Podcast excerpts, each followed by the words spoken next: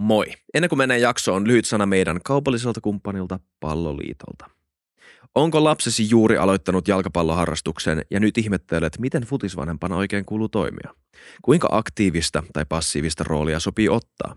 Suomen palloliiton Nyt puhuu valmentaja podcast vastaa toiveisiisi, sillä sarjan juuri ilmestynyt kolmas tuotantokausi käsittelee vanhempien roolia lasten ja nuorten urheiluharrastuksessa. Ohjelmassa keskustellaan asiantuntijoiden kanssa esimerkiksi urheilevan lapsen ja nuoren kasvun tuke- tukemisesta ja henkisestä hyvinvoinnista. Jos harkitset pelkän futisvanhemman roolin lisäksi ryhtymistä valmentajaksi, huoltajaksi tai joukkojenjohtajaksi, sillekin on omistettu kokonaan oma jaksonsa. Podcastissa vierailevat esimerkiksi pitkän linjan urheiluvalmentaja Ismo Lehkonen, urheilupsykologi Tuomas Grönman, liikuntatieteen erikoislääkäri Pippa Laukka ja kansanedustaja sekä ex-huippujalkapalloilija Timo Fyryholm. Monet vieraat ovat itsekin futisvanhempia. Ohjelmaa hostaa huuhkajista tuttu Petri Pasanen, jolla on valmentajana ja jalkapalloisena omakohtainen kosketus käsiteltäviin teemoihin. Nyt puhu valmentaja podcast vastaa kaikkiin kysymyksiisi urheilevan lapsen ja nuoren harrastuksen tukemisesta. Myös niihin, joita et olisi itse keksinyt kysyä. Kuuntele Nyt puhuu valmentaja Spotifysta. Kiitos. Mennään jaksoon. Moro kaikki katsojat ja kuuntelijat, tervetuloa FutuCastiin. Mun nimi on Isak Rautio ja mä oon teidän juontaja tänään. Muistakaa tykätä, muistakaa tilata, muistakaa kommentoida, jos tämä jakso herättää teissä ajatuksia. Mennään jaksoon. Ää, tässä jaksossa meillä on toistamiseen vieraana, itse asiassa aika lyhyen ai- ajan sisällä toistamiseen vieraana lähi tutkimuksen professori Helsingin yliopistosta Hannu Juusola. Terve. Kiitoksia. Öö, joo, vähän, vaikka on kiva, että oot täällä, niin vähän harmillisesta syystä ollaan kutsuttu sut tänne. Tehtiin siis jakso Israelin ja Palestinan konfliktin historiasta nykypäivästä tuossa joku ehkä kuukauspuolitoista sitten. Ja se olikin ajankohtaisempi kuin me luultiin silloin. Valitettavasti joo, että niin, näin ajankohtaisia näin ei tarvitsisi olla. Kyllä. Ennen kuin hypätään kysymyksiin, mä oon miettinyt joitain kipakoita, hankalia, vaikeita kysymyksiä, joita mä oon itse miettinyt tässä muutaman päivän. Mutta ihan ensimmäiseksi, kuinka merkittävää vaihetta Israelin ja Palestinan konfliktin historiassa me eletään just nyt? Mitä, me, mitä sä voisit sanoa siitä? Tuota, tietenkin ensinnäkin sen, että kuinka, kuinka merkittävä jokin vaihe on, niin sen viime kädessä näkee sitten historiallisessa perspektiivissä. Mutta tämän hetken tunne on se, että kyllä tämä on iso muutos ja kyllä tämä on, on, on tavallaan tietynlainen ää, vedenjakaja jälleen kerran, jonka jälkeen tämä konflikti on taas ainakin joltakin osin erilainen. Että kyllä me eletään tärkeää kehitysvaihetta. Niin, on jotenkin jännä ajatella sitä, että ö, USA veti joukkonsa Afganistanista ihan hiljattain. Ja se oli, se oli seuraus tapahtumasta, joka tapahtui silloin, kun mä olin ihan pieni nulikka menossa futistreeneihin ja muistan mun äidin katseen kun hän katsoi uutisia ja tajus silloin, että nyt tapahtuu jotain, mikä muuttaa kaiken. Ja se muutti kaiken 80 vuodeksi. Joo, ja tämä, se mikä tässä on nyt ensimmäisenä tulee mieleen tässä on se, että pitkään on sanottu niin, että Palestiinan konflikti tai Israelin ja Palestiinan konflikti miten vaan, niin se ei enää ole keskiössä, että sen merkitys ei ole sitä, mitä se oli joskus tämän alueen kannalta.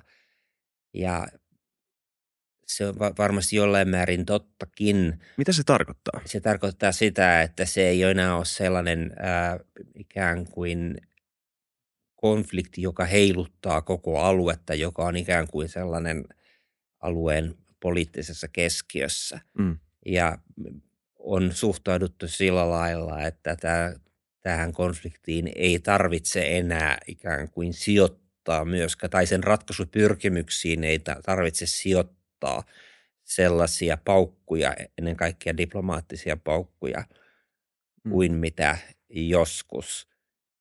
Joskus aikoinaanhan tämä oli, oli konflikti, johon liittyy Yhdysvaltojen ja Neuvostoliiton vastakkainasettelu voimakkaasti ja niin edelleen. Ja on, nyt ollaan eletty sen tyyppistä tai sen tyyppisen ajatuksen vallassa, että tämä voidaan lähestulkoon unohtaa. Ja nyt sitten yhtäkkiä siellä on, on tämän Gaasan takia niin on Yhdysvalloilla on, on kaksi lentotukialusta Mm. alueella ja, ja, ja tämä on, on koko alueen politiikan keskiössä jälleen. Tämä on vain osoitus siitä, että tämä konflikti, tätä konfliktia ei voi jättää vaille huomiota, että sen ratkaiseminen ja siihen huomion kiinnittäminen on erittäin tärkeää. Se on se ensimmäinen tavallaan opetus, mikä tulee mieleen. Joo. Noista ratkaisuista, sitä mä oon miettinyt paljon. Meidän viime jaksossa me puhuttiin tosi paljon historiasta. Mikä on se konteksti, jossa kaikki tämä, mikä nyt tapahtuu, on ikään kuin kehkeytynyt. Mutta voiko historiasta samalla tavalla etsiä ratkaisuja kuin ymmärrystä? Ymmärrystä joo, mutta ratkaisut mä en tiedä. Tai mä aloin miettimään esimerkiksi Yhdysvaltoja. Tai Karjalaa, mistä mun isoäiti tuli pakolaisena Suomeen. Ja mietin sitä historiallista tarinaa, että totta kai me voidaan nähdä ö, englantilaisten imperialismi ja kolonialismi Pohjois-Amerikassa suurena historiallisena vääryytenä. Mutta johtaako se sellaiseen lopputulokseen, että USA tänä päivänä ei olisi oikeutettu ö, olemaan siellä? Tai, joht, tai tarkoittaako se sitä, että vaikka väkivalloin munkin isoäidin ö, kylä Karjalassa vietiin pois, niin on se silti tänä päivänä, mä tunnustan, venäläinen kylä. Näin se vain on. Ja mä mietin, että se konflikti kuitenkin elää tätä nykypäivää. Ja se, mikä erottaa esimerkiksi mun isoäidin ja jonkun ö, tota, pohjoisamerikkalaisen alkuperäiskansalaisen tilanteen nykypäivän palestiinalaisesta on se, että sen palestiinalaisen pakolaisen tilannetta ei ole ratkaistu mitenkään. Ja tämä on se, mistä ne ratkaisut, ratkaisut pitäisi löytää. Tai tämä on se niinku keskiö. Mutta kuitenkin kaikkialla tulee näitä historiallisia argumentteja liittyen sitten 2500 vuotta sitten tai 1300 vuotta sitten täällä on asunut kaikenlaisia tyyppejä tai on se sitten tämä tota partition plan, tämä YK, kun päätettiin, että mandaatti jakautuu. Niin paljon historiallista argumenttia siellä sun täällä, kun etsitään ratkaisua. Mitä mieltä sä oot tästä? Onko historia paikka, mistä löydetään ratkaisut tämän päivän ongelmiin? Ee, ei välttämättä ra- löydetä ratkaisuja, mutta se on ikään kuin suuri ongelma tai, tai ehkä ratkaisematonkin peruskysymys konfliktien ratkaisussa, että missä määrin historialliset vääryydet tulisi ottaa huomioon. Jotkut lähtee siitä, että, että pitää lähteä vain siitä nykyhetkestä ja niistä realiteeteista, mitkä tällä hetkellä vallitsee ja unohtaa se mennyt. Ja, ja toiset lähtee siitä, että pitäisi käydä jonkinnäköistä prosessia vähintäänkin, missä sen menneisyyden haamut, menneisyyden vääryydet käydään läpi. Hmm. Ja tyypillisesti tämmöisissä ikään kuin sisällissodissa, tällaisissa etnisko, etnisissä konflikteissa tai etnisissä konflikteissa, jo, joihin liittyy sitten kolonialistinen ulottuvuus, niin kuin Israel-Palestiinan konflikti on, niin ää, ne haavat on niin syviä, että voisi olla, tai mä edustan sitä näkökulmaa, että osana sitä ratkaisuprosessia voisi olla hyödyllistä käydä läpi näitä menneisyyden vääryyksiä ikään kuin jonkinnäköisen ää, totuuskomission tai vastaavan menettelyn kautta, joka auttaisi sitten pääsemään eteenpäin, auttaisi osapuolia ymmärtämään ne vääryydet ja, ja niihin liittyvät kokemukset, jotka on osa tätä prosessia.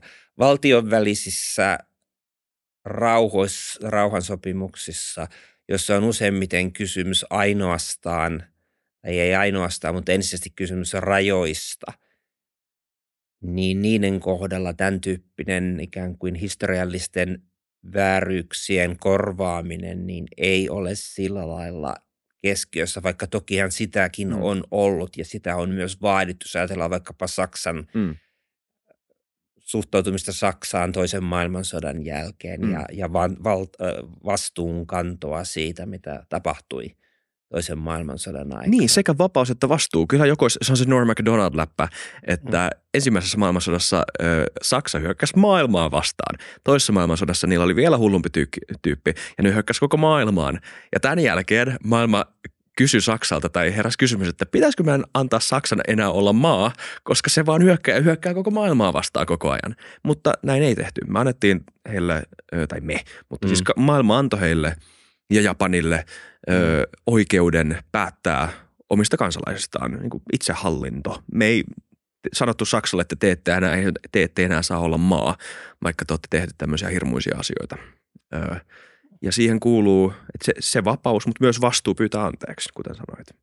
Joo, mä näkisin ainakin tämän, että täytyy aina sitten miettiä, että minkä tyyppistä konfliktista on kysymys. Mm. Mä ajattelen tämän tyyppisiä konflikteja, on hyvin pitkä historia tietynlaisena eikä paikallisena konfliktina, ikään kuin tämmöisenä, voisi sanoa, että suvun riitana, mm.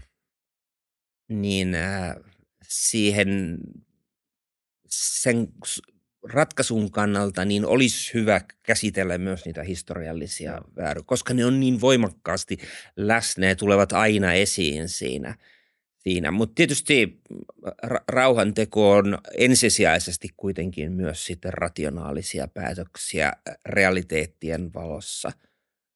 Ja eikä, eikä historiaa voi enää muuttaa, että se on toinen puoli asiasta. Niin, toi on pelottava kysymys liittyen myös tähän Ukrainan sotaan, koska vaikka just nyt Krim on Ukraina, ja mä sanon tämän ihan niin kuin täydellä sydämellä, mutta mun lapsen lapset saattaa ajatella, että ei, se on ollut Venäjä tarpeeksi kauan, asialle ei ikinä tehty mitään, kansainvälinen yhteisö hyväksy nämä rajat jossain vaiheessa ehkä, ja nyt se vaan on näin, että historia ei voi muuttaa. Ja tämähän on se niin kuin, Tämähän on se kavala tilanne. Se on se toinen puoli, tai, tai ei toinen puoli asiasta, vaan se on nimenomaan niin ja niin monesti käy. Niin. Ja jos ajatellaan vaikka palestinalais pakolaiskysymyksen syntyä 40-luvun lopulla – niin silloiset israelaiset poliitikot, eivät, he eivät uskoneet, että se kysymys jää ongelmaksi. He ajattelivat, että, että seuraava sukupolvi unohtaa ja, ja se muuttuu historiaksi. Että sen tavallaan arvioiminen kulloisessakin hetkessä on, on oikeastaan mahdotonta, että mikä tulee olemaan minkäkin asian sitä historiallinen painoarvo sitten jatkossa. Hmm. Kysytään ihan konkreettinen kysymys tästä. Siinä, missä historiallinen ratkaisu kohtaa modernin, ikään kuin sanotaan nyt realiteetin, vaikka niin kuvaillaan sitä mahdollisimman kuvailevasti. Hamas hyökkää Israeliin, tappaa siviilejä ja tota, armeijan sotilaita. Ja Israel on täydessä shokissa ja miettii, että mitä tehdä seuraavaksi. Joku saattaa ajatella, että no – tässä on pitkä historia taustalla ja tämä ei niin kuin ole syntynyt tyhjöstä tämä juttu. Ja ehkä jos me halutaan miettiä pidemmän aikavälin ratkaisua, niin tässä on niin kuin myös paljon diplomatiaakin, mitä voidaan yrittää saada aikaista tai niin kuin tämmöistä valtion rakentamista, tehdä yhteistyötä erilaisten demokraattisten toimijoiden, siis mahdollisimman demokraattisen toimijoiden kanssa Palestiinassa, en, tai tämmöistä. Mutta sitten toisaalta, me, meihin on just hyökätty. Tähän, tänne on hyökätty terroristit. Siis terroristit on hyökännyt tänne jos me nyt annetaan tähän heti myönnytyksiä, heti tämän jälkeen, niin tämä tulee olemaan signaali, että tämä toimii. Teidän kannattaa terrorisoida meitä, niin te saatte myönnytyksiä, vapautta ja rauhaa. Niin mitä tässä tilanteessa tehdä, jos sä oot päättäjä Israelissa ja sulla on tämä historiallinen taakka ja nykypäivän realiteetti? Mm. Niin, tuota, jos, jos inhimillisesti ajatellaan sellaista maailmaa, missä me eletään ja ajatellaan jotain minkä hyvänsä valtion johtoa Israel mukaan lukien, niin, niin e, eihän, ei, ei kukaan poliitikko voi jättää siihen vastaamatta huolimatta siitä historiallisesta taustasta. Se on, se on selvä, se on epärealistinen vaatimus. Mutta samanaikaisesti sitten siinä tulee se sitten se poliittisen vastuun kysymys, että ymmärtää sen laajemman kontekstin, eikä väitä, että historia alkoi 7. kymmenettä, että sitä ennen ei ollut, ollut mitään. Mm. Ymmärtää sen, että on, on, pitää tehdä jotain, mutta ei ajat, ymmärtää samanaikaisesti että siihen tavallaan rankaisuun, mikä poliittisista syistä pitää tehdä, Mm. niin siitä, tä- siinä täytyy olla sitten tie tulevaisuuteen, jossa otetaan vastuu myös siitä kokonaistilanteesta. Tämä, tämä on se, se kysymys, mitä, mitä tuota, voi vaatia sitten sellaiselta poliitikolta, jolla on, on, on vastuu. Tämä on sillä kysymyksenä tietysti epäreilukin, että tietysti viisas poliitikko ei olisi antaa ajautunut siihen, tai viisas politiikka ei olisi ajautunut siihen tilanteeseen, missä me ollaan, ollaan Gaasan suhteen Mm. tällä hetkellä. Että tavallaan me ollaan oltu tilanteessa vuosia, jossa katto palaa. Ja nyt me sitten ha- havahdutaan, että koko talo palaa. Ja me ollaan ikään kuin ajateltu niin, tai, tai vaikkapa nyt sitten Israelin johto on ajatellut, että, että kyllä tässä selvitään sillä, että katto palaa, että ei se välttämättä leviä se tuli. Ja, ja to, eli, eli tavallaan tämä sammutustyö olisi pitänyt alkaa jo paljon paljon aikaisemmin. Että tässä on se tavallaan se suuri kysymys. Kun me lähdetään vain siitä, että mitä tehdään juuri tässä tilanteessa, niin silloin meillä ei jää näkemättä se, että kovin paljon on jäänyt tekemättä siinä vaiheessa, kun katto syttyi palaamaan. Joo, kyllä. Mitä mä oon seurannut noita Israelin puolustusvoimien äm, äm, lausuntoja, niin se eksplisiittinen strategia on Hamasin tuhoaminen, mikä sinänsä nyt siis, sinänsä kuulostaa ihan hyvältä tavoitteelta tai ymmärrettävältä tavoitteelta Israelin näkökulmasta, jos se voisi toteuttaa tollasenaan. Mutta se kysymys on just se, että miten toi tehdään. Ja että onko se tapa, miten just nyt siihen vastataan se oikea vai vaan tilannetta pahentava. En tiedä. Niin, siis poliittisen johtajan ja, ja sotilaallisen johtajan pitää ajatella, mitä halutaan. Se on tietysti lähtökohta, mutta sitten pitää myös ajatella sitä, että miten se on saavutettavissa mm. ja mitä sen saavuttamisesta seuraa. Mm. Eli tämä on, tämä on se suuri kysymys, että onko, onko Hamas tuhottavissa mm. ja jos se tuhotaan, niin mitä tapahtuu sitten seuraavana päivänä, mikä on se ajatus seuraavalle päivälle, koska tarkoitus ei ole, ei tulisi olla toimia puhtaasti tunteiden vallassa, puhtaasti vaan ikään kuin mm. sovittaa sitä tuskaa, niin. mitä koetaan. Se voi olla että jonkun taiteilijan tehtävä tai runoilijan tehtävä kuva, ikään kuin kääntää se tuska tämän tyyppiselle kielelle, mutta se ei pitäisi olla poliittisen tai sotilaallisen johtajan tehtävä, vaan, vaan sotilaallisen ja poliittisen johtajan pitäisi sitten ajatella myös sitten seuraavia askelia ja sitä, että mitä niistä, mitä niiden, mitä niistä suurista sanoista tai suurista tavoitteista niin on realistisesti toteutettavissa. Joo. Kyllä. Mitä mieltä saat siitä, miten ihmiset on reagoinut tähän? Ö, siis tosi monella ihmisellä on paljastunut mun mielestä tosi selväpäistä näkemystä ja yllättävätkin ihmiset on sanonut asioita, jotka tota, on herättänyt paljon toivoa. Semmoistakin ihmiset, joiden kanssa en ole monesta asiasta samaa mieltä. Mutta sitten taas jotkut ihmiset, jotka, joista mä saatan olla aika paljon samaa mieltä monista asioista, on niin kuin, heistä on kuoriutunut niin kuin, ainakin somessa niin tosi verenhimoisen oloisia tyyppejä ja semmoisia, että ainoa ratkaisu tähän on se, että jompikumpi kansoista häviää kokonaan alueelta.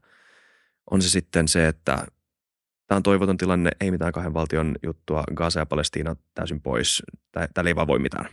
Pois, kaikki pakolaisina pois tai sitten te jäätte jyrän alle, ei voi mitään. Tai sitten tämä From the River to the Sea, jos, että se, että jos Israel on alueella, niin rauhaa ei voi tulla. Ja tämä pelottaa. Pelottaako mua syystä? Joo, se, tuota, jos nyt ajatellaan ensiksi näitä konfliktin osapuolia ja niiden reaktioita, niin äh, siellä on valtavan paljon kipua molemmin puolin. Ja tämän tyyppinen prosessi, joka siellä jatkuu joka sekunti, niin se lisää vihaa. Ja se ei tietenkään ole mitenkään hyödyllistä ratkaisujen kannalta. Sitten jos ajatellaan vaikkapa suomalaisten reaktioita, niin, niin siinä ihmiset käyvät sitten todellisuudessa monia muitakin keskusteluja tämän konfliktin kautta. Moni puhuu siinä todellisuudessa suhtautumisesta juutalaisiin, suhtautumisesta muslimeihin, suhtautumisesta maahanmuuttoon. Eli siinä on taustalla monen tyyppisiä asioita, jotka sekoittaa sitä varsinaista asiaa. Että siinä, ei, siinä osallistuu, keskusteluun osallistuu valtavasti ihmisiä, jotka ei tiedä siitä konfliktista tuon taivaallista. Mm.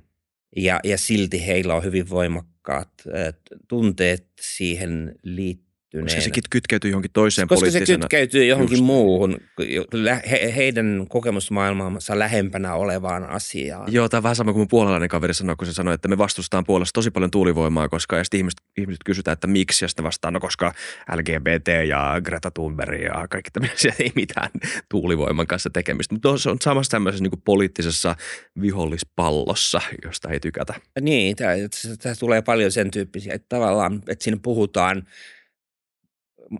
moni puhuu todellisuudessa jostakin muusta niin. asiasta. Mutta se on se, miten voimakkaasti herättää tunteita, niin se on, se on oikeastaan jär, järkyttävä. Tai siis totta kai tämmöisen pitää herättää tunteita, mutta se, että miten voimakkaasti niin. se jakaa ihmisiä sitten eri leireihin täälläkin, hmm. niin se on tietyssä mielessä pelottavaa. Ja varsinkin kun se tapahtuu usein sitten huonon historiallisen tuntemuksen valossa tai, tai pohjalta. Kyllä. Um, yksi juttu, mikä myös jakaa, tämä liittyy historialliseen tutkimukseen, tai siis tulkintaan, on se, että kuulee tosi usein, vitsi, tätä on varmaan mahdotonta kiteyttää tyhjentävästi mihinkään vastaukseen, mutta katsotaan, ja ei tarvitse kiirehtiä tämän aiheen kanssa, mutta se kysymys, mitä kuulee aika usein on se, että, että jos katsoo historiaa, niin arabit tai palestinalaiset ei ole koskaan halunnut rauhaa Israelin kanssa. Tai sitten se on toisinpäin, että jos katsotaan historiaa, niin israelilaiset ei ole koskaan halunnut rauhaa aidosti palestinalaisten kanssa. Ja sitten kuitenkin kylmän sodan aikana on monia, monia, monia rauhan neuvotteluita, jotka ei siis tietenkään ikinä onnistunut. Ja myös 2000-luvulla on näitä ehdotuksia. Ja Trumpillakin oli oma ehdotus 2020 muistaakseni tämä, mä en muista mikä se nimi oli, mutta näitä on siis ollut. Niin onko reilua laittaa – tätä jommankumman niskalle noin yksiselitteisesti tätä, että ei olla vaan haluttu rauhaa. Niin, kyllähän rauhaa halutaan. Kaikki haluaa rauhaa, ei siitä ole, mutta se, että millä ehdoilla se Just. rauha halutaan, että se, että se on se, että tuota, tämä, tähän liittyy paljon intressejä, hyvin voimakkaita intressejä siitä, millä pohjalla se rauha tehdään – Eli molemmilla on paljon pelissä mm. ja, ja sen takia sitten sen rauhan rakentaminen ei ole helppoa. Ja sitten sitä help- vai on koko tämän rauhan neuvottelujen historian ajan vaikeuttanut vielä se, että tämähän on sellainen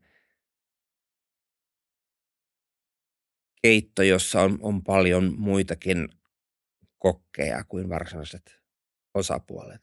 Eli tässä ei on, on tavallaan näitä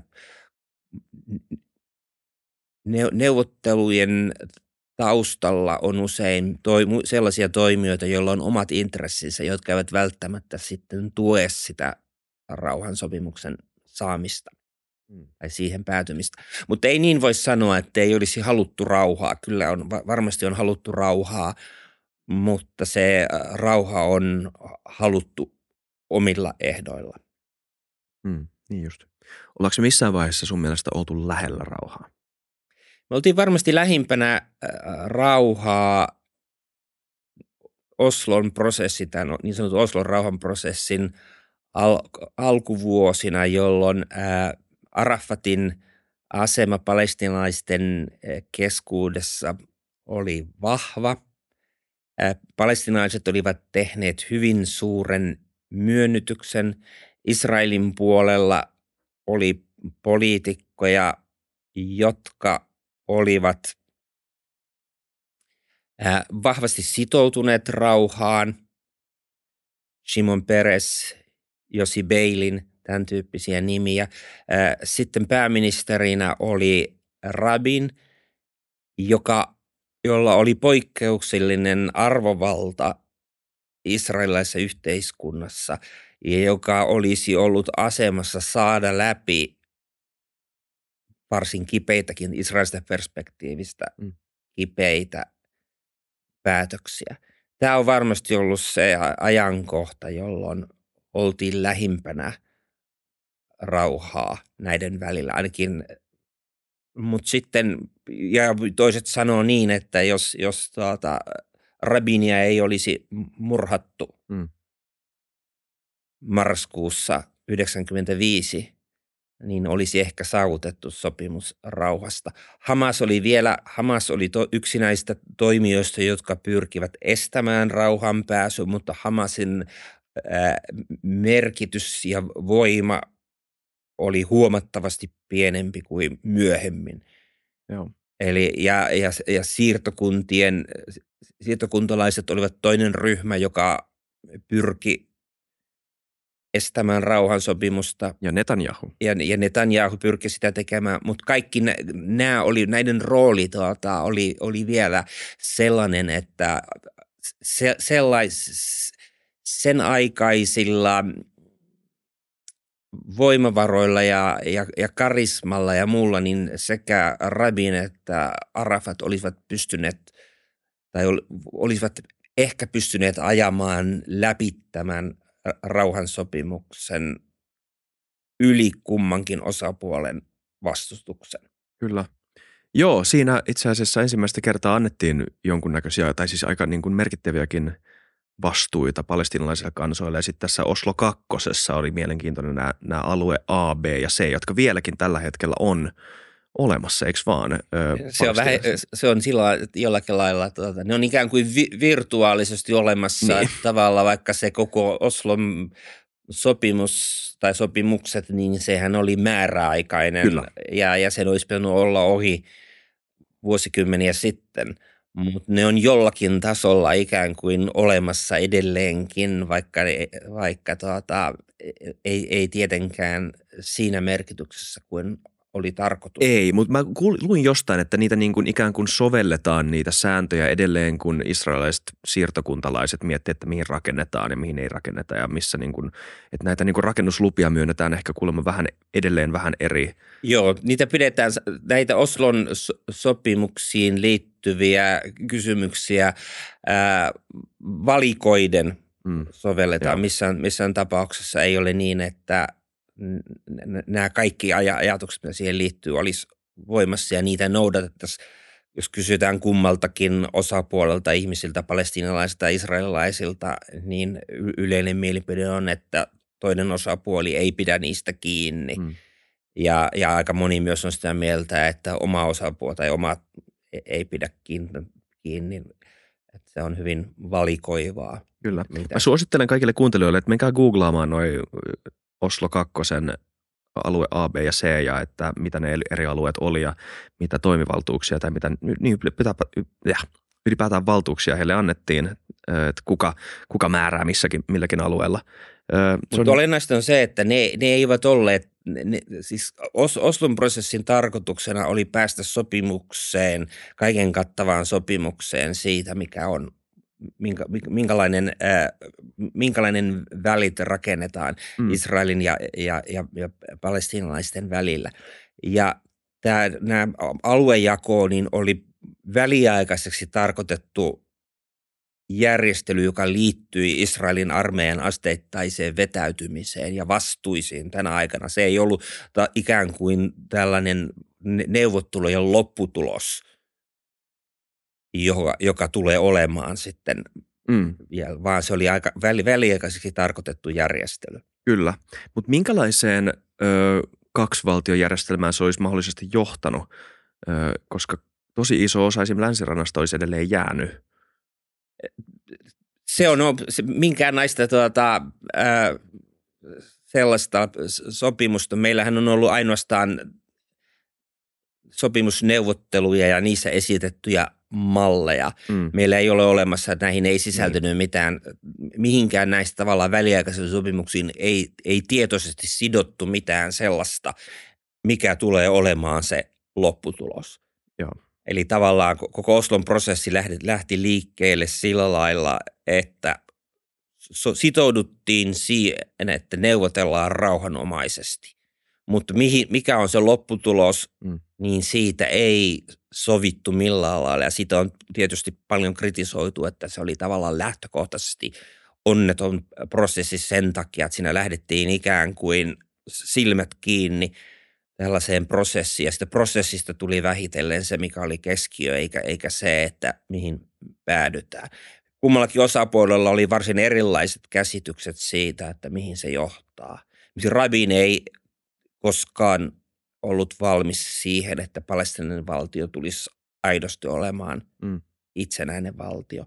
Tai niin hän sanoi loppuun asti, ja niin hänen, esimerkiksi hänen, hänen tuota, leskensä sanoi myös jälkeenpäin ja Rabiin, että, että hän ei, ei ollut koskaan valmis tähän palestinaisen valtio. Mutta Mm. vai, vaikea sanoa, mitä, mihin se olisi voinut johtaa, mutta tavallaan niin lähtökohtaisesti se oli vaikea prosessi tämän takia, että se oli epäselvää, mihin se johtaa. Ja sitten tämä jakomalli palestinalaisesta valtiosta niin on tavallaan niin lähtökohtaisesti kauhean hankala sellainen valtio, joka koostuu tästä kahdesta osasta. Ja, ja näissä kaikissa neuvosteluissa oli hyvin paljon yksityiskohtia. Sitten pohditaan siitä, että millä lailla tämmöinen alueellinen yhtenäisyys voisi saavuttaa Gaasan alueen ja, ja lä- länsirannan välillä, jotka ovat kaukana toisistaan, tai kaukana kaukana, Mm. mutta näissä, näissä, nä- näillä parametreilla. Niin, Niin on se vähän outoa, jos ne olisi samaa maata. niin, että miten se, siinä on kaiken hyvin monimutkaisia ää, tunnelivaihtoehtoja ja kaikkea, mitä siinä on käytävä vaihtoehtoja ja muita, mitä on tullut esillä näissä neuvotteluissa. Tavallaan ikään kuin tämä lähtökohta sille palestinalaiselle valtiolle 90-luvun alussa, kun sitä ryhdyttiin ajattelemaan, niin oli huono. Ja tietysti taustalla on, on se, että, että Israelin asema näihin neuvotteluihin lähdettäessä oli paljon vahvempi. Mm. Ja että se, se heijasteli sen ajan poliittisia realiteetteja. Se on selvää, että tavallaan palestiinalaisilla ei ollut mahdollisuutta vaatia tavallaan ikään kuin enempää. Tavallaan he lähtivät siitä, että, että, että, että heidän täytyy saada se 20 prosenttia historiallisesta Palestiinasta, mikä koostuu länsirannasta ja Gaasasta ja Itä-Jerusalemista. Mm. Mutta tavallaan, että, että he, he, heillä ei ole ikään kuin mahdollisuutta enempään. Ja sitten lähdettiin ikään kuin tinkimään tai käymään kauppaa tästä, tästä mitä oli jäljellä. Tämä on ollut jännä yksityiskohta, kun mä oon vähän lukenut tätä historiaa. Vaikuttaa melkein joka käänteessä siltä, ei ehkä jäänyt ihan kaikessa, mutta etenkin tota, sen, mä en tiedä mikä se on suomeksi, partition, UN partition of the Jakoehdotus. British, jakoehdotus mm. tästä brittien mandaatista, Palestinan mandaatista, niin tota, vaikuttaa niin kuin aika johdonmukaisesti siltä, että Israelilla on ollut tosi hyvää edustusta ja johtajuutta, kun taas palestinalaisilla ei ole ollut kovin hyvää, kovin tehokasta johtajuutta. Ja että sitten heidän kansa on siitä ikään kuin kärsinyt. Näin on. Se on selvää, että, että jos ajatellaan näitä lähtökohtia jo silloin, niin ajatellaan mandaattiajan diplomatia ja muuta, niin sionistinen liike oli jo hyvin voimakkaasti, se oli eurooppalainen liike, näillä johtajilla oli hyvin läheiset suhteet monessa maassa poliittisiin johtajiin, Isossa Britanniassa, myöhemmin Yhdysvalloissa ja myöhemmin sitten Israelin johtajat ovat osanneet puhua sitä kieltä, mitä länsimainen yleisö ja länsimaiset poliitikot puhuvat ja ovat olleet hyvin läheisessä kanssakäymissä. Palestinalaisten lähtökohta näihin neuvotteluihin on ollut äh, ihan toinen yhteisö, oli lähtökohtaisesti paljon huonommin koulutettuja ihmisiä, jotka joutuivat tekemisiin nopeasti modernien valtioiden kanssa. Tavallaan ikään kuin lähtökohdat tämmöiseen neuvotteluprosessiin ja sopimiseen oli paljon huonommat. Myöskin tämmöinen yhtenäisyys palestinaisten taholla oli niin lähtökohtaisesti ihan toista luokkaa, kun oli kysymys yhteisöstä, joka ei ollut sillä lailla käynyt läpi modernisaatiota, kuten Euroopan juutalaiset olivat. Ja tämä on heijastunut tässä sitten myöhemminkin. Ja sitten kun tullaan vaikkapa Oslon prosessiin, johon Arafat kumppaneineen tuli Tunisiasta, missä PLO oli, oli eksiilissä, niin ää, palestiinalaiset länsirannalla ja Gaasassa myöhemmin sanovat, että eivät he tunteneet poliittisia realiteetteja näillä alueilla, eivätkä osanneet sitten ikään kuin neuvotella taitavasti israelaisten kanssa. Ja tavallaan tämä parempi tuntemus, yksityiskohtien tuntemus sitten näkyy näiden sopimusten yksityiskohdissa, hmm. jossa koko ajan tavallaan Israelin puoli oli vahvempi. Ja sillä oli koko ajan sitten hyvin läheiset suhteet Yhdysvaltojen neuvottelijoihin, jotka olivat tässä takapiruna koko prosessin ajan. Ja, ja tavallaan sitä kautta etulyöntiasema. Joo, kyllä. Niin, mä muistin, mä en muista missä rauhanneuvottelussa oli, mutta hän piti perustaa eri, erillinen, siis palestiinalaisten piti perustaa erillinen tämmöinen delegaatio, juristidelegaatio, koska heillä ei ollut omassa tiimissään ainuttakaan. Joo, he, tavallaan läht, läht, lähtökohdat oli, oli, oli ihan, ihan toiset. Tämä on he, heijastanut koko ajan tavallaan.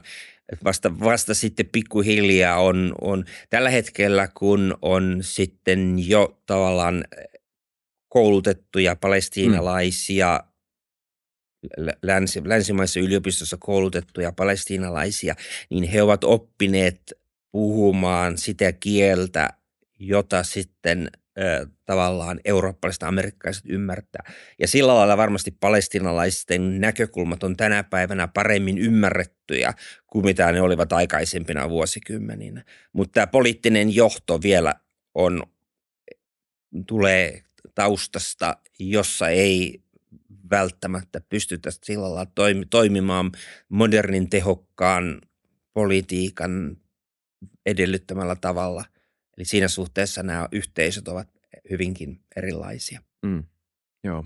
Israel on tavallaan, kun, kun se syntyi, niin se oli aikansa standardeilla kuitenkin moderni länsimainen valtio. Se syntyi sellaiseksi, toki sen, sen ajan standardille, mutta tavallaan pal- palestilainen yhteisö siinä vaiheessa oli johtajaton, se oli hajantunut ja se ei ollut käynyt läpi modernisaatioprosessia ollenkaan samalla lailla kuin mitä, mitä juutalaiset olivat ja, ja tämä on, e-, epäsuhde on näkynyt tähän päivään saakka sitten. Kyllä, joo. Niin kuka tietää, se jakoehdotus olisi ehkä näyttänyt erilaiselta alun perinkin. Niin, se oli se, miten se ja, että tehtiin se jako, niin sen taustalla oli tietysti hyvin paljon lobbausta ja, ja muuta. Ja, ja selvää, että, että, että ei, ei, ei ollut olemassa palestiinaisia johtajia, joilla olisi ollut pääsy, pääsy Trumanin puheille tai, tai muuta. Että ne oli täysin e-, eri maailmasta nämä, nämä, taata, nämä yhteisöt. Hmm. Tota, siirtokunnat. Tämä on yksi juttu, mistä me lyhyesti puhuttiin meidän viime jaksossa muistaakseni, mutta mun mielestä niistä olisi ehkä hyvä puhua vähän lisää tässä. Meillä on vähän aikaa vielä, on meillä itse asiassa hetkinen, jonkun verran vielä aikaa. Niin tota, mitä ne on, milloin ne alkoi ja mistä syystä jotkut, ei todellakaan kaikki israelilaiset, kaikki, jotka mä tunnen, ei tykkää niistä, mutta mm-hmm. ö, tota, miksi jotkut haluaa mennä sinne? Miksi jotkut alkaa rakentamaan taloja ö, länsirannalle? Siirtokunnat on, on kolonioita. Ne on, ne on tav- tavallaan, jos ajatellaan sionistisen muuttamisen tai asutuksen historiaa, niin ne, on, ne olivat lähtökohtaisesti siirtokuntia, joita Euroopasta tulleet juutalaiset tekivät Palestiinaan. Sitä kautta tavallaan luotiin pohjaa tulevalle Israelin valtiolle. Ja siinä vaiheessa, kun 6-7 sodan seurauksena, niin Israel sai haltuunsa paljon uusia alueita, niin ryhdyttiin ikään kuin toistamaan tätä samaa ilmiötä, että otetaan haltuun alueita sillä lailla, että sinne perustetaan siirtokuntia. Se oli tavallaan uusio siitä prosessista, mikä oli tapahtunut ensimmäisen kerran ennen Israelin valtion syntyä, kun perustettiin kibbutseja ja moshavia, joiden tarkoitus oli nimenomaan siirtää maa-alueita juutalaiseen haltuun. Ja 67 sodan jälkeen nämä ensimmäiset siirtokunnat olivatkin tämmöisiä perinteisiä maan maataloussiirtokuntia uusilla raja-alueilla, joilla pyrittiin ottamaan maata haltuun ja turvaamaan sitten nämä rajaseudut. Ja sen taustalla oli nimenomaan halu, syntyi siirtokuntaliike, joka pyrki sitten näillä siirtokuntien avulla sitten varmistamaan sen, että nämä alueet tulisivat Israelin haltuun.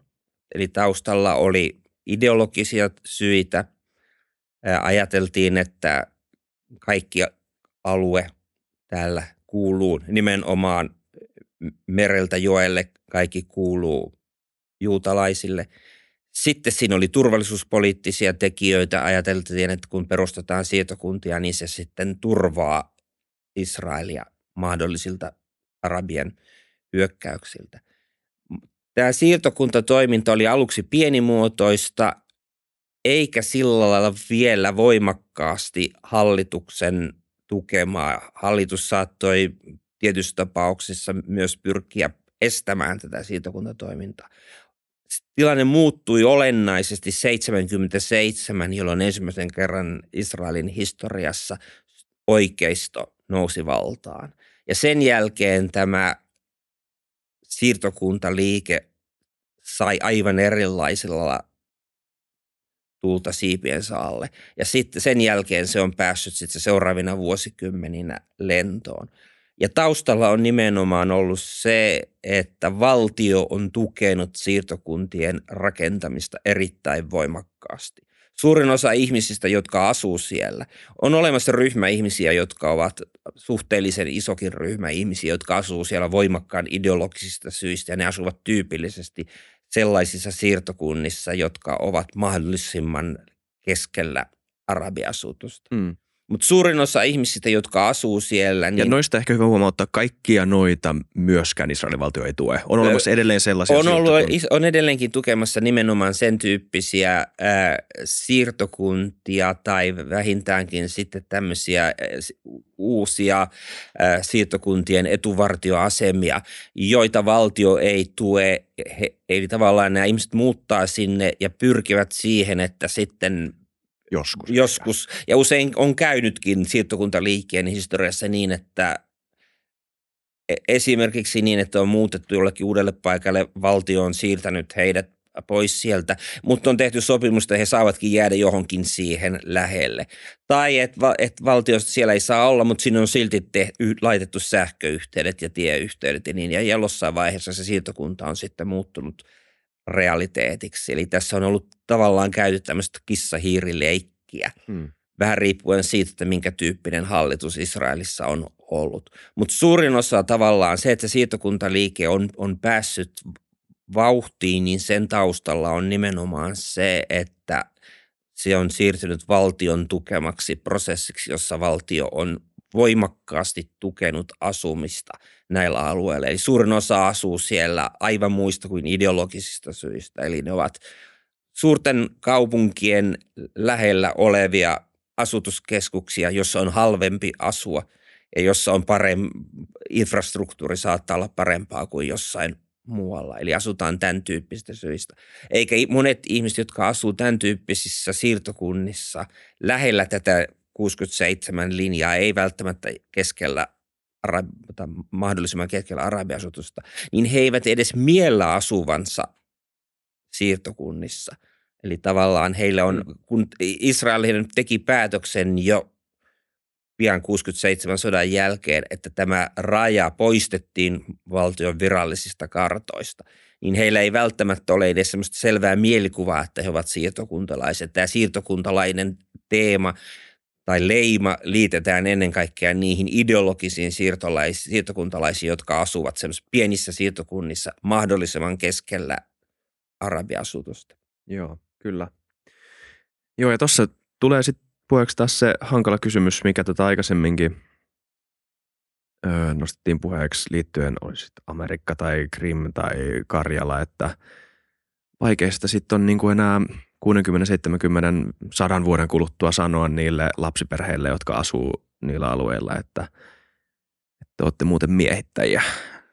Niin, ja tietysti sitä he eivät myöskään välttämättä koe sitä siinä mielessä, että siinä on vahva ideologinen tausta, tai monilla se että ajatus siitä, että tämä on ollut joskus juutalaisten maata ja että he eivät ole ottamassa sitä haltuunsa, vaan he ovat palaamassa. Ja sitten mm. tosiaan, kun useampi sukupolvi ihmisiä on siellä asunut, niin se on selvää, että se tavallaan muuttuu realiteetiksi. Tämä on tavallaan koko keskeinen ajatus siirtokunta-ajatusta on se, mm. että tehdään ikään kuin tosiasioita kun luodaan näitä siirtokuntia, niin jossain vaiheessa ne ovat sitten realiteettia, Kyynisesti voisi jo, sanoa, jota ei voida sivuuttaa. Kyynisesti voisi sanoa, että näin maailma on ikään kuin toiminut. Maailma on toiminut näin. Eihän tämä ole ainoa tietenkään ei. ainutlaatuinen tilanne. Niin, ja siksi on ehkä hyvä, että me ollaan päätetty keskenämme, että koitetaan välttää tätä, ettei tulisi tämmöisiä tilanteita. Niin, Olisi se, se tai... T- tavallaan siis Ukraina tai... Ka- niin. Joo, ja, ja, ja kansainvälinen lakihan suhtautuu tietysti nimenomaan kielteisesti tämän tyyppiseen. Se ei ole, sitä pidetään kansainvälisen oikeuden vastaisena. Mm. Kyllä. Oli kysymys sitten ö, Krimistä tai, tai Länsirannasta. Joo. Tai että jos mä menisin ja pystyttäisin siirtokunnan Karjalaan. Niin, mm. tänä, tänä päivänä se koettaisiin. Tietenkin jo, tuolta, joku suomalainen voisi sanoa, että se on paluuta sinne. Kyllä, niinpä. Se, se, se, se nähtäisi nähtäisi sillä lailla. Että... Se voi olla, että se nähtäisi sillä lailla, niin. mutta ei kaikki. Ei, niin. Ja mä en usko, että mä saisin siitä Suomen hallituksen siunauksen. Ei, ei varmaankaan. Ei. ei. Mutta tota, Joo. Israel on sillä erikoistapaus tämmöistä, että, että tavallaan on hy, tämmöisiä ikään kuin länsimaisiksi itseään mieltäviä maita, jotka perustavat sitten ikään kuin tämmöisiä kolonioita, niin niitä ei enää ole, että Israel on tavallaan ikään kuin poikkeus kansainvälisessä järjestelmässä. Useimmat tämmöiset valtiot tänä päivänä, jotka perustavat kolonioita muualle – rajojensa ulkopuolelle, niin ne ovat tyypillisesti tämmöisiä valtioita, jotka ikään kuin mieltävät sijoittuvansa globaaliin etelän valtio. Vaikkapa Kiina, joka harrastaa siirtokuntaa, siirtää omia asukkaitaan vaikkapa muslimiedemistöille sille alueelle. Mm. Kiinahan harrastaa tämän tyyppistä paljon.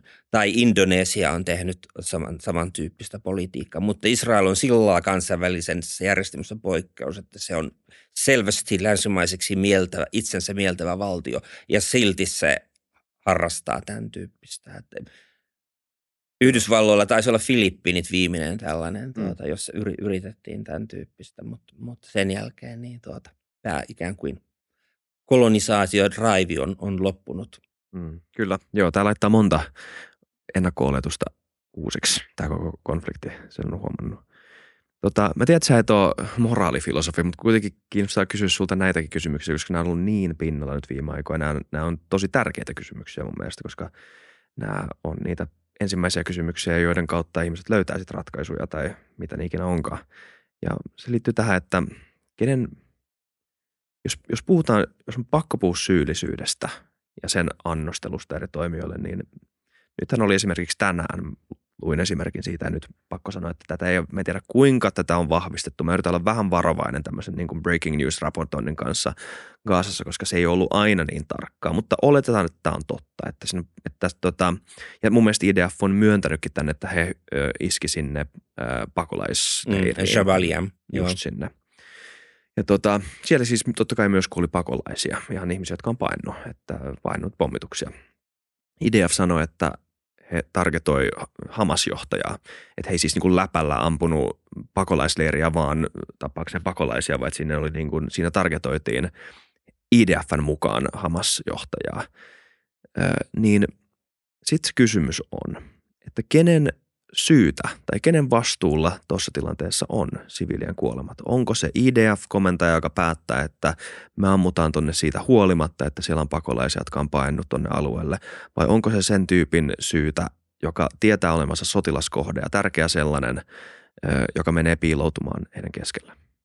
Mm, tämä on, on tietysti hyvä, hyvä kysymys ja täältä mo- moraalisessa mielessä luultavasti niin vastuu jakautuu. Mm. Eli mora, mo- moraalinen vastuu on, on kummallakin. Eli, eli ta- tavallaan si- siis ik- ikiaikainen sisitaktiikkahan on ollut missä tahansa. Tähän ei ole sillä erilainen, että ne jouk- joukkiot tai ryhmät mitä hyvänsä, jotka käyvät sissisotaa, ne piiloutuvat siviilien joukkoon. Se on ainoa keino suurin piirtein käydä tehokasta sissisotaa huomattavasti vahvempaa vihollista kohtaa.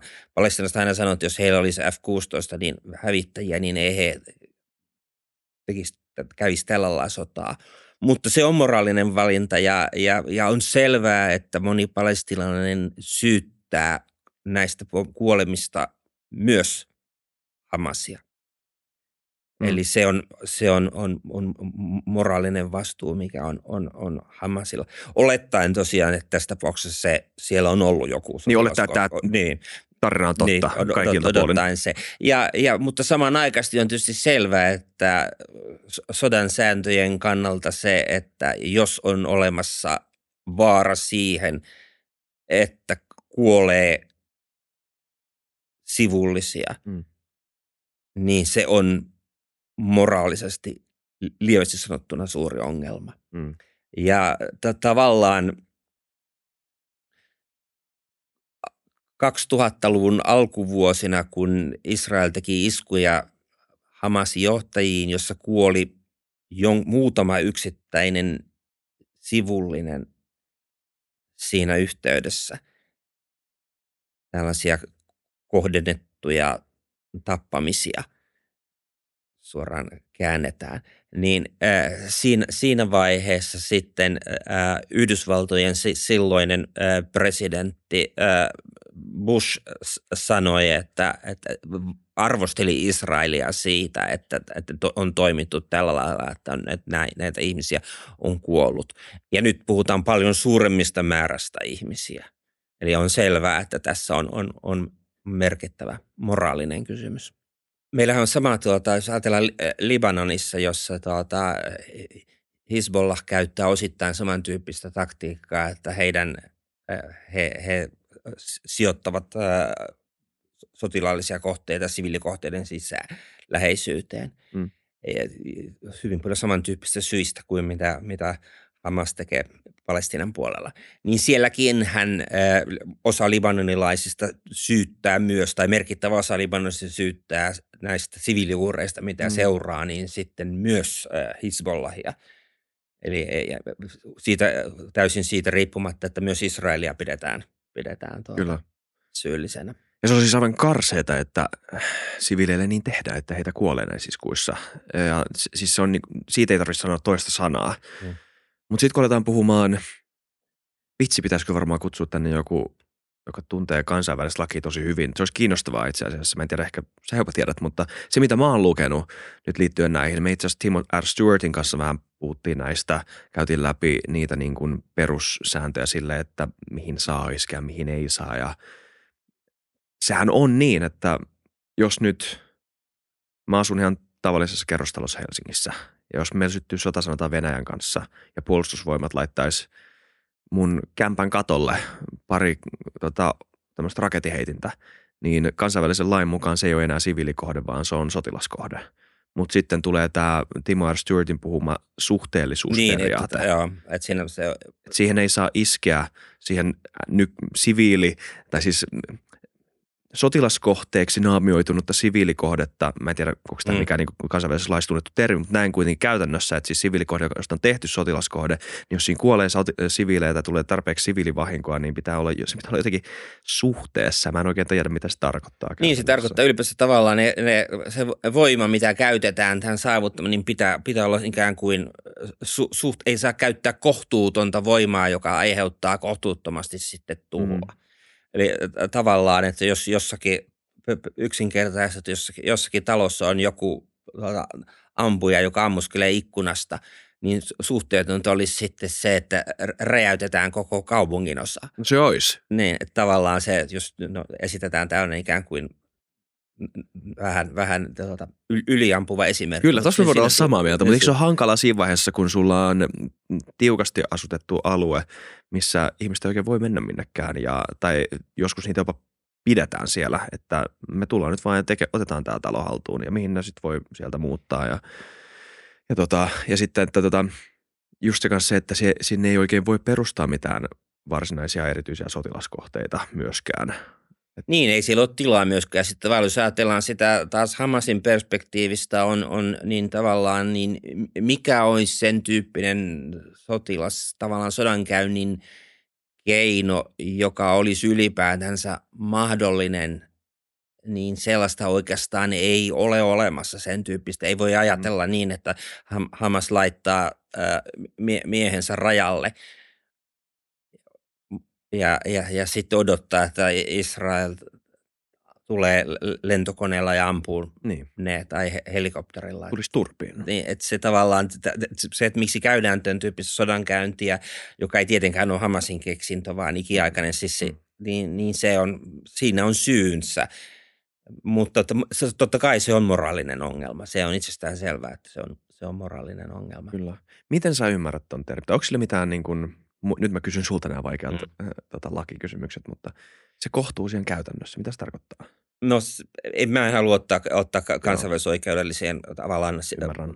ka- kantaa, kun en, en ole, en ole tuota, ö, edes juristi, Mm. saati, että olisin kansainväliseen oikeuteen erikoistunut ju, juristi, että se, se on, mutta tuota, on selvää, että, että Is- Israelin toimet sekä Gaasassa että sitten suhteessa Libanoniin, niin on usein olleet arvostelun kohteena nimenomaan sen takia, että tämä suhteellisuusperiaate ei ole toteutunut. Mm. Tämä on, on tyypillinen syytös, mikä Israelin kohdalla. Ja se on tavallaan m- maallikkona helppo ymmärtää.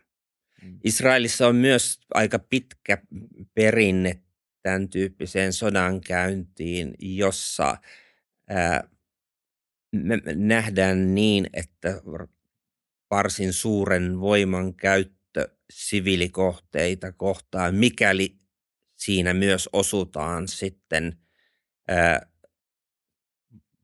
vihollisiin, jotka etsivät suojaa, ni- niin on sallittua. Eli tavallaan Israelin tämmöinen ikään kuin sodankäyntimuoto vuosikymmenien ajan on, on ollut aika ronski tässä suhteessa. Eli käy, kä, käytetään varsin voimakasta, vo, voimakkaasti a, a, tai a, ammutaan kovaa. Ja tarkoituksena on nimenomaan sitten se, että pidetään yllä tätä pelotevaikutusta. Israelin sodankäynti kulttuurin keskeisin ajatus on ollut se, että, että käydään, kä- käytetään kovaa voimaa. Ja jos ei se riitä, niin käytetään vieläkin kovempaa voimaa. Ja tarkoituksena on sitten se, että säilyy tämä armeijan pelotekyky. Se on hyvin keskeinen osa Israelin strategista kulttuuria. Mm. Viime aikoina on pu- puhuttu, ja viimeisinä vuosikymmeninä on puhuttu tämmöistä kuin dahia metodista, ja sillä viitataan nimenomaan ää, Beirutin ää, eteläisiin kaupunginosiin tällä termillä, jossa Hezbollahin ää, päämaja on. Ja ajatuksena on se, että jotta Hezbollahin isku, Hezbollah ei iskisi Israeliin, niin täytyy iskeä tarpeeksi kovasti nimenomaan näihin laajoihin kaupunkikohteihin silläkin uhalla, että siinä kuolee paljon sivullisia, koska t- tarkoitus on se, että tämä Israelin pelotekyky säilyy. Mm. Meidän pitää kohta laittaa tämä purkkiin. Ehkä vielä yksi kysymys tai kaksi. Ähm, tämä tulee tosi irrallisena nyt tähän tämmöisenä historiallisena kysymyksenä, mikä kuitenkin on itse asiassa aika uusi juttu, ettei nyt niin historiallisena, mutta eilinenkin on historiaa periaatteessa. Ähm, tämä Abraham Accords juttu, mä en tiedä mikä se on suomeksi, mutta Mm. tämä Netanyahun aika uuskin projekti alkaa sopimaan, solmimaan tämmöisiä niin kuin, Onko se nyt sitten rauhansopimuksia tai Ne- tämmöisiä ne, tunnustussopimuksia? ne ei varsinaisesti no, rauhansopimuksia siinä mielessä ole, että näiden maiden välillä nyt ei varmasti ollut ole sotaa. mitään sotaa ole ollut, mutta no, normalisaatio, Normalisaatio. diplomaattisia normalisaatiosopimuksia. Kyllä, es- esim. Saudi-Arabian kanssa, Mm. suoraan Israelin valtio. Öö, Onko tämä sun mielestä tie jonkunnäköiseen öö, tasapainoon, tai onko tämä niin onko tässä jotain, mitä me ei tajuta katsoa? Siis nämä, nämä normalisaatiosopimukset, joita on, on tehty äh, Bahrainin, äh, Arabiemiraattien, Marokon ja Sudanin kanssa. Sudanin osalta se ei taida olla ratifioitu se sopimus, mutta joka tapauksessa ja Saudi-Arabian osalta on kyse siitä, että on, on, on kä- käyty neuvotteluja, Just. Mitään sopimusta ei, ei ole olemassa. Voi olla, että tämä nykyinen tapahtuma tekee sen solmimisen lähiaikoina niin vaikeaksi. Ää, mä näen niin, että ne on sinänsä positiivisia asioita, mutta kun ne on tarkoitettu siihen, ajatellen Netanyahun perspektiivistä, että Israelin ei tarvitsisi tehdä sopimusta sitten palestiinalaisten kanssa. Koska perinteinen arabikanta on ollut se, että Israel voi normalisoida välinsä arabimaailmaan siinä vaiheessa, kun se on tehnyt rauhan palestiinalaisten kanssa. Mm. Ja kun näitä sopimuksia on tehty, niin se ikään kuin tekee turhaksi sen, että Israelin pitäisi tehdä rauhansopimus myös palestiinalaisten kanssa. Ja se on se syy, miksi palestiinalaiset ovat arvostelleet näitä sopimuksia. Ja se on se syy, miksi esimerkiksi Netanyahu on ollut niistä tavattoman ylpeä, koska tavallaan Israel on saanut nämä sopimukset ilman, että sen täytyy maksaa mitään poliittista hintaa suhteessa palestiinalaisiin. Ja nyt tämä Gaasan tapahtumat on, on tavallaan osoittaneet sen, että tämä politiikka, jossa voidaan unohtaa palestiinalaiskysymys, on ollut virhe.